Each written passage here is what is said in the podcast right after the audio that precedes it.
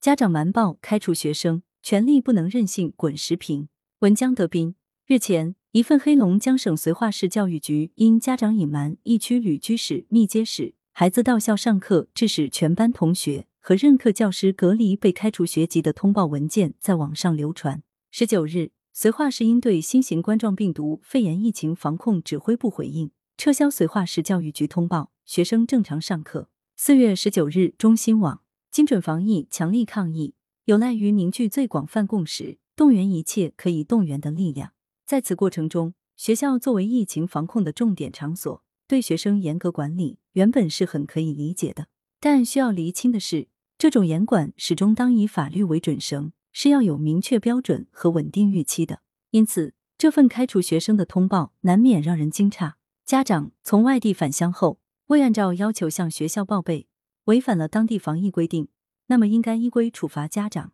教育局却对学生开除学籍，显然是超出防疫规定，且有违未成年人保护法。据绥化市市长表示，该是属于疫情防控指挥部的事情，不属于教育局处置。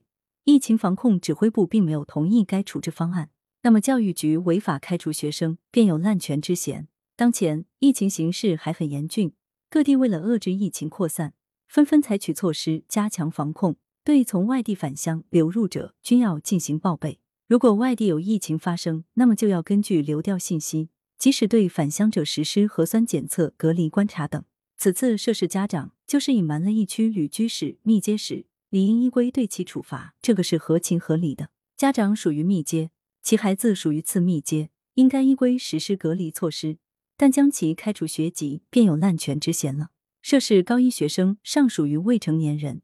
未成年人保护法第三条规定，未成年人依法平等的享有各项权利，不因本人及其父母或者其他监护人的民族、种族、性别、户籍、职业、宗教信仰、教育程度、家庭状况、身心健康状况等受到歧视。即便家长违反防疫规定，需要接受处罚，但不能牵连孩子。该法第二十八条规定，学校应当保障未成年学生受教育的权利。不得违反国家规定开除、变相开除未成年学生。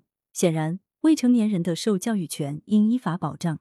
学生即便未报备，也不符合开除规定，不能随意将其开除。疫情防控关系到千家万户的生命安全，为防止疫情扩散、降低感染率，地方政府需要坚持人民至上、生命至上原则，依法采取必要的管控措施，可对市民的出行、健康检测等实施一定的约束规制。但是，这些措施均要在法律的范围内，并遵循代价最小化原则，不可搞层层加码、过度防疫，以免给民众带来无谓的干扰，影响社会经济发展大局。羊城晚报时评投稿邮箱：wbspycwb 点 com。